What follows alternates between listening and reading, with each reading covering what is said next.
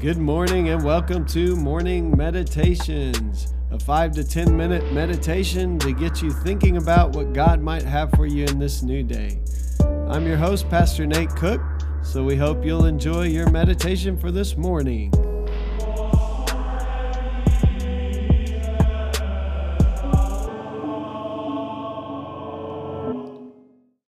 Hey, this is Pastor Nate, and this is your morning meditation.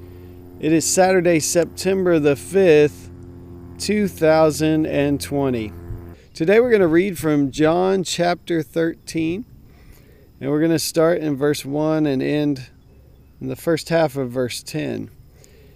It was just before the Passover festival. Jesus knew that the hour had come for him to leave this world and go to the Father. Having loved his own who were in the world, he loved them to the end. Or um, completely is another way that word is translated. The evening meal was in progress, and the devil had already prompted Judas, the son of Simon Iscariot, to betray Jesus. Jesus knew that the Father had put all things under his power and that he had come from God and was returning to God. So he got up from the meal, took off his outer clothing, and wrapped a towel around his waist. After that, he poured water into a basin and began to wash his disciples' feet, drying them with the towel that was wrapped around him. He came to Simon Peter, who said to him, Lord, are you going to wash my feet? Jesus replied, You do not realize now what I am doing, but later you will understand. No, said Peter, you shall never wash my feet. Jesus answered, Unless I wash you, you have no part with me. Then, Lord, Simon Peter replied, Not just my feet, but my hands and my head as well. Jesus answered, Those who have had a bath only need to wash their feet. Their whole body is clean. Today, Henri Nouwen is going to talk to us about letting God love us. And uh, usually we talk about a lot about the idea of Jesus taking on this servant role, and, a lot of preachers will go into a lot of depth about what the whole practice of foot washing. But today we want to focus on Peter and how often we are like Peter in that we do not, it's hard for us to let God love us. Uh, Henri Nouwen's going to get at that today in his devotional. And uh, I will say that that's been something I've honestly struggled with as well. Henri Nouwen says the question of receiving the love of Christ is really very important. I personal, personally feel more and more that sometimes it is harder for us to fully receive love than to give it. I am more and more convinced that we will find peace the peace and joy of Christ when we let Him truly enter into the deepest places of our heart, especially those places where we are afraid, where we're insecure, or where we are self rejecting. So, as I said, this is something that I've wrestled with in my own life. I think for many of us, it is easier to try to love others, although I might argue that when we try in our own strength, it's often self centered love. Um, it's easier for us to try to love others than even to let God love us. Like Peter, we're like, Lord, you shall never wash my feet. Um, I have come to realize in my own life that the source behind that and the reason for that is that I, in all things, tend to want control.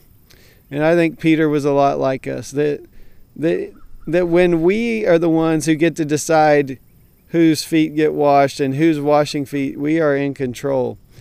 When we have to let God love us, we are completely out of control. And uh, if you can imagine uh, Jesus coming to Peter's feet, and maybe Peter was insecure about his feet. I remember having a student who, who, who did this very thing when we did a foot washing service. He said, No one is touching my feet. And part of it was he didn't want to take his shoes off because he didn't like his feet, or maybe they smelled bad. I don't remember. But, but I, I just know that we often um, our feet are something that maybe we don't want to just share with the world. And so that's what Henri Nouwen is getting at. The reason why we often don't let God love us as well, besides our being in control, and our need for control, is that we we have some parts of us that we're not sure are very lovable. And uh, if we kind of are honest with God and we allow God to kind of see those parts and love us, He says we're not sure that we want God to see the deepest things in us, especially the places where we're afraid, because we're not supposed to be afraid, right? Where we're insecure or where we are self rejecting, the places that we're not proud of in, in ourselves and the things that we are insecure about. And uh, what Henri Nouwen is saying, and what I would would argue as I begin to practice silence, part of the practice of silence is is bringing your whole self to God, uh, the good parts of you and the parts that you're not so proud of, and letting God, in His mercy, uh, with His holiness and His love, wash away uh, the impurities in us.